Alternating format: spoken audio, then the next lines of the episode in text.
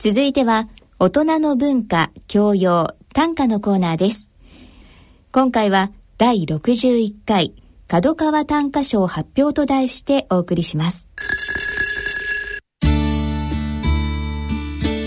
大人のための大人のラジオ、大人の教養のコーナーです。このコーナーは歌人の田中昭義さん、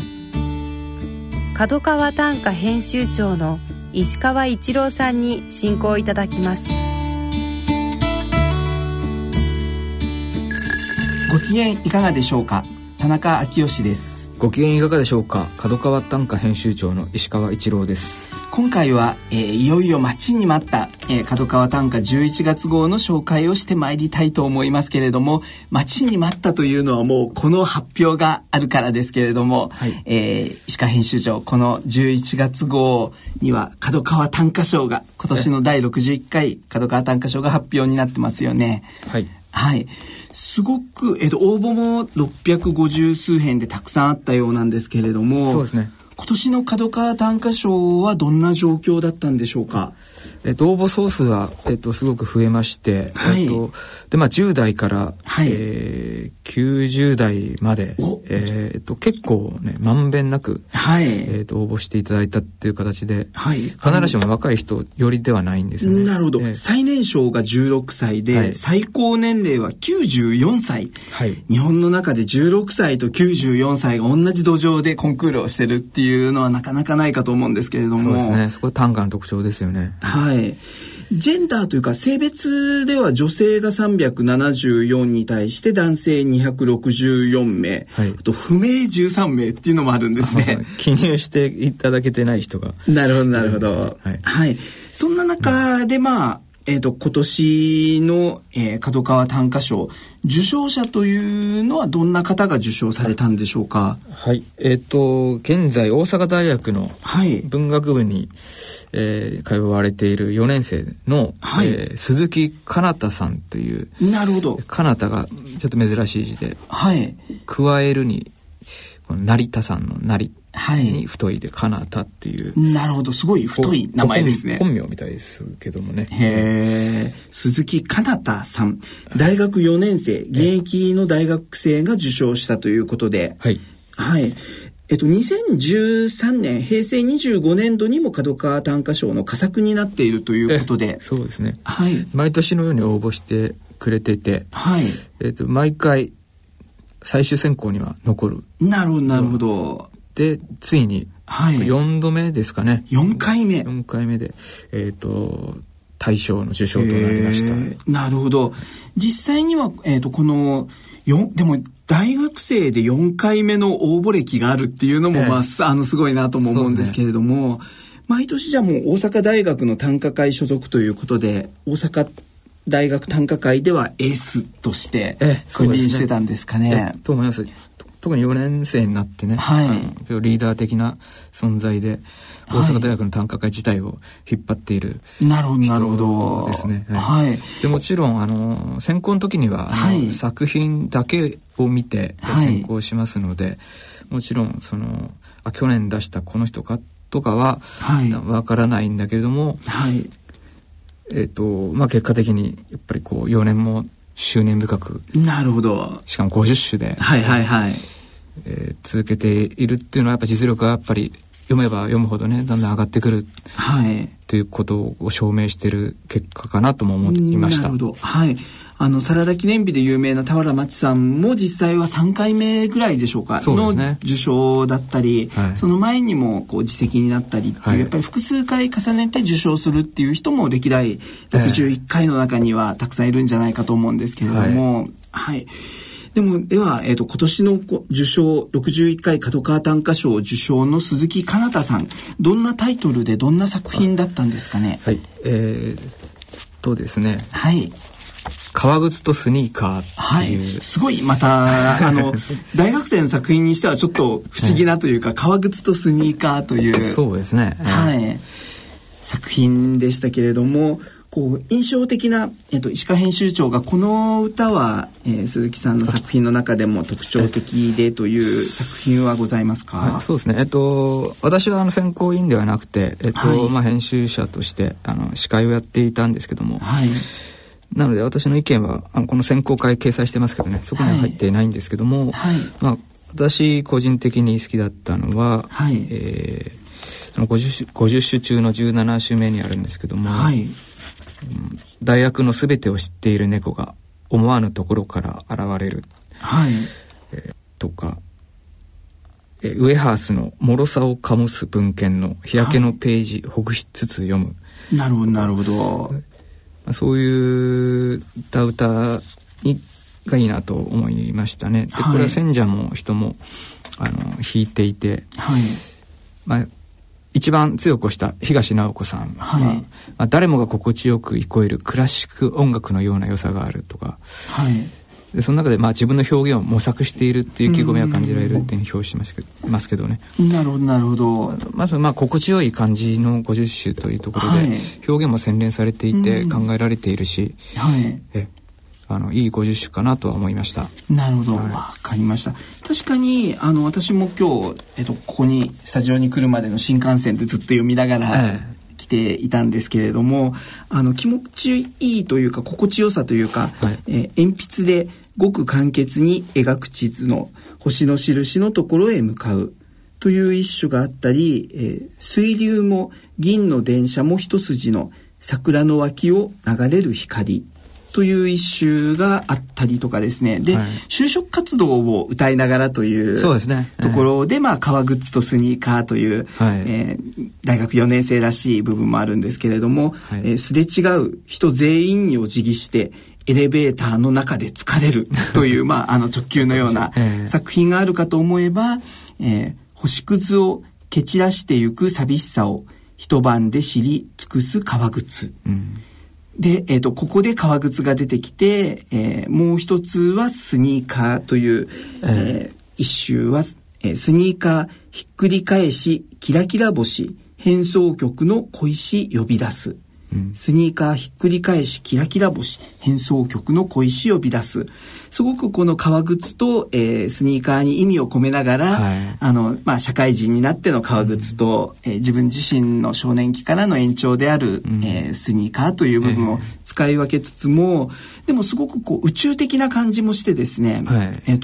宇宙時間息づいている公式を黒板消しが粒子へ返す、うん、2階建ての数式がゼロへつくまでの美しい銀河系の寄り道という、なんかすごくこう天文というか、銀河も思ったりしながら、すごく人間的な部分があるかと思えば、今度は白雲の姿を借りて象たちの魂の群れ南へ向かうという、こう個人的には骨太な感じというかですね、うん、そうですね、広がりがすごい、はい、すごくこう50首の中に多彩なこう技とかも織り込んできたりしながら、はい、そうですね、はい、あと、放課後の椅子へ戻れぬ大人たち、戸棚のようなマクドナルドに、うん、マクドナルドを戸棚に、例えながら、で放課後の椅子へはもう戻れない大人たち、その中に自分も入っていこうとしていてというところを読んだりもしながら、はい、まあ、大学4年生の葛藤というのはすごく、実感として伝わってくる作品ではあったかなと思うんですけれども、そうですね、はい、一つ面白かったのが選考会で、はい、選考委員の小池光さんが、はい、ずっと女性だと思って、なるほどなるほど、疑わなかったと。へえ。でそれに対して東さんは女性とか男性とかあまり気にしないでもいましたと、はい、いう感じで、で小池さんは、はい、やっぱ歌はこの男か女かとか、はい、どういう人間かっていうその輪郭がくっきりしているものを歌として、はい、いい歌として読む。それに対して東さんは、まあ、そこは全然関係なくて、はい、なんですかね、そういうのを超えたところでの良さを求めると。それぞれ選考委員でも、はい、なんですかね、良しとする基準がちょっと違うので、なるほどなるほど、分かれるところだったんですけど、はい、そういう基準の違いも面白いなと思いました。はい、まあ、それでも小池さんはそれでも歌が、まあ、いい歌が多いしということで、はい、最終的には押しましたね。はい、確かにもう皆さんの選考委員の全員の票が入ったというのはなるほどという感じですし、まあかなたという名前を改めて思うと、こう銀河系の寄り道とかですね、はい、宇宙的なスケール感と自分自身の大学4年生の日常の実感とがやっぱり表現の中ではこう突拍子もないもの同士だったとしてもうまくつながっている その辺の50種の連作のこう公共曲というか、はいはいはい、ハーモニーみたいなものをちゃんと理解しながら、はい、まあ確かに4年連続でこう、角川短歌賞を応募していいところまで来ていてっていう人だったというのもなるほどなと、構成力を感じしましたね。はいはい、実際に、すごく才能も豊かな方ではあると思いますけれども、はい、確かにただ食べ物で言うとですね、今こうコンビニエンスストアとかでもコンビニのスイーツじゃないですけれども、シュークリーム系なんとかとかこう、ふわふわした美味しいんだけれども、うんうん、ふわとろっていう感じのものが少なくない中でもうちょっとなんかこうパンチの効いた主食になっていくような、モチーフというかテーマとちゃんと向き合っているっていう、こう読み応えのある50首っていうのも角川短歌賞では見たいなっていう声も多分、歌を作り慣れている人たち、読み慣れている人たちの中には出てくるかなと思うんですけれども、今年はそういう意味では、受賞者は、大学の4年生の鈴木さんだったんですけれども、自責作品の中で、シャンデリアまだ使えますという一連、佐々木貞綱という、29歳ぐらいですかね。そうですね。の作者、もう言わずと知れた、佐々木幸綱の、息子であり、佐々木信綱、夏秋の作者でいった佐々木信綱から見たらひ孫という、一見こう歌のエリート直系に見えそうなんですけれども、歌の世界としてはすごくこうパンチの効いた感じがというかですね、ある佐々木貞綱という、新しい歌人が、自責に入っているかなというふうにも思うんですけれども、このシャンデリアまだ使えますが自責に入るきっかけというか、選考委員の中ではどんな状況だったんですかね。そうですね、その受賞作の次にやっぱ票が入った、一連で、これをやっぱ20丸受賞作だろうというふうに推す先生もいましたし、やっぱみんな4人が認める一連ではあったんですけどもね。なるほど。すごくこう、例えばですね、3週目、50首の連作の中で3週目に、中指の腹を怪我して心置きなく中指を突き立てている。中指の腹を怪我して心置きなく中指を突き立てている。という状況の歌い方があったり、渋谷まで電車に乗って行く我は15分だけ年老いていく。普段は自転車を、乗りながらっていうのが連作の中で読めるんですけれども、最近じゃ漫画もゲームもしないんだ。かつては俺も人間だった。という、一連の中の作品があったりとかですね。新品のスマホをそっと投げつける。データではない傷つけるため。という感じとか、あとは寝る前の障子についた虫つぶす。生きていた。あと、シミとなりゆく。という一首があったりしていて、出てくる素材としてはスマホがあったり、いろんな電車があったりとかですね、もするんですけれども、なんとなくこう男が、男の歌い方としてっていう感じ で、決していい子ではないからこその面白さっていうのも感じながら個人的には読んでいたんですけれども、私も非常に興味深く読んだ一連なんですけどね、島田修造さんがの票が結構というか、島田修造さんの表が的確で、こういうふうに書いてるんですけどね、自分に向ける批評性がある。なるほど。自己陶酔とか独善から離れている。それでいて極端な自己卑下とか自己絶望、閉塞感がないっていうふうな表をしていて、まさにそういう一連かなというふうに私も思いましてね。結構淡い中性的な、作風の一連が多い中、そうですね。ちょっと骨太と言っていいか分かんないですけど、ちょっとパンチがある作品が多い一連ではありましたね。そうですよね。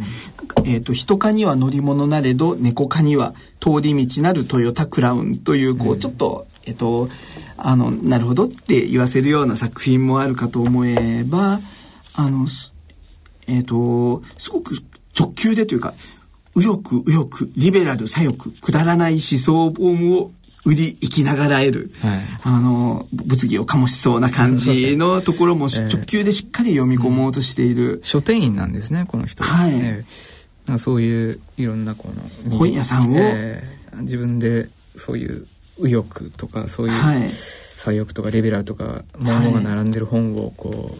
って、はい、それで自分は生計を立ててるんですけどね、はい、そういうこう自己批評でもあり、そうですね、そういう視点がいいんじゃないでしょうかね、はい、時間という檻の中に入れられて昔の自分がたまに見に来る、時間という檻の中に入れられて昔の自分がたまに見に来る、はい、すごくこう単にやんちゃなパンチっていう感じだけではなくて、しっかりこう自分の日常だったり自分自身の姿っていうのを模索しようとしている、はい、ところはこの連作の中で伺えるなと思って、はい、すごくこう佐々木幸綱とか佐々木の仏壇の作品を読み慣れているものからするとですね、はい、そうですね、まあ、佐々木幸綱初期っていうところと共通項がないわけではないかもしれないんですけれども、もっとそういうひいおじいちゃんお父様の名前で勝負しようとしていない、ちゃんと自分自身がこの31文字と向き合ってっていう、ある意味ではひいおじいちゃんや父親すら否定しかねないぐらいのですね、元気の良さっていう、そこも疑える眼差しをしっかり持った作者のように個人的には思って、はい、そうですね、はい、こういうなんか、パンチの効いている作品がこう、唐川隆賞に押されながらっていうのはすごく面白い傾向だなと思ったんですけれども、そうですね、まあ、受賞作ももちろんですけど、まあ、佳作だったり、はい、この佐田綱さんの自責の作品だったりね、はい、まあ、そういう対象を逃した人でも、はい、一歩間違えばというか、はい、チャンスはいっぱいあったわけでね、そうですね、たまたま自責だったり優勝だったりというような、はい、結構拮抗した選考でもあったのでね、はい、そういうところにも注目してほしいなと思いますし、はい、自責だったり佳作の人もまた頑張ってほしいなと思いますね。そうですよね、自責だからこそまた活躍できたりっていう人たちも、でもたくさんいるのかなと思いますし、はいはい、お月様に出会った数を忘れてしまった恐竜のような顔でという作品もこう佐々木貞綱さんの中であって、ああなるほど、直接喋ったことは全然ないんですけれども、すごくこういう連作を作る20代後半の青年がいるんだというのを改めて出会った感じがして、私はすごく嬉しいなと思いましたけれども、またこれから楽しみですね、はい、はい、そして、この角川短歌11月号の公募短歌館にも行きたいと思いますけれども、はい、様々な作品が全国から送られてきていた中で、今月石川編集長が注目した作品というのはございますか？はい、志垣澄之さん、はい、特選です、はい、和歌山県の中村英子さん、はい、秀子さんか、の歌ですね、はい、花かごに添えられて石、お母さんありがとうの札捨てずにしまう。花かごに添えられて石、お母さんありがとうの札捨てずにしまう。はい、読んでその通りの意味ですけどね、はい、すごくこう分かりやすくて、ああそうそう、そういう場面あるあるっていう感じにこう共感する方も多いのかなと思うんですけれども、はい、すごく大事なんですよねこのね、はい、多分この人は多分一生取っとくんじゃないかなと思うんですけども、はい、そうですよね、単に花かごだけではなくて、そこに込められていた、全部お母さんありがとうはひらがなで、文字が書いてありますけれども、そこを注目した作品ということでしたね。絶対手書きでしょうしね。はい。で、はい、最後に、次回12月号、11月25日の発売は、どんな特集で？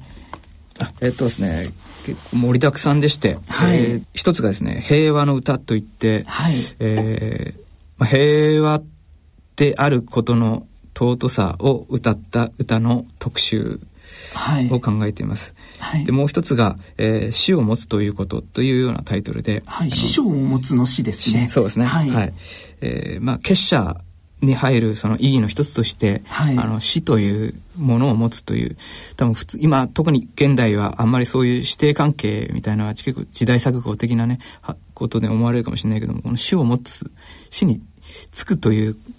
ことのね、いわば非日常的なその価値というのをちょっと考えてみようというものと、はい、あともう一つが、寺山修司が今年生誕80年になりますので、あ、そうなんですね、はい、どうしてもいろんなところでこう模倣盗作問題みたいな、はいはいはい、寺山といえば盗作のこの元祖みたいな、なるほどで、まあ、寺山はその模倣から入って、まあ、どう羽ばたいていったかみたいなのをちょっと考える企画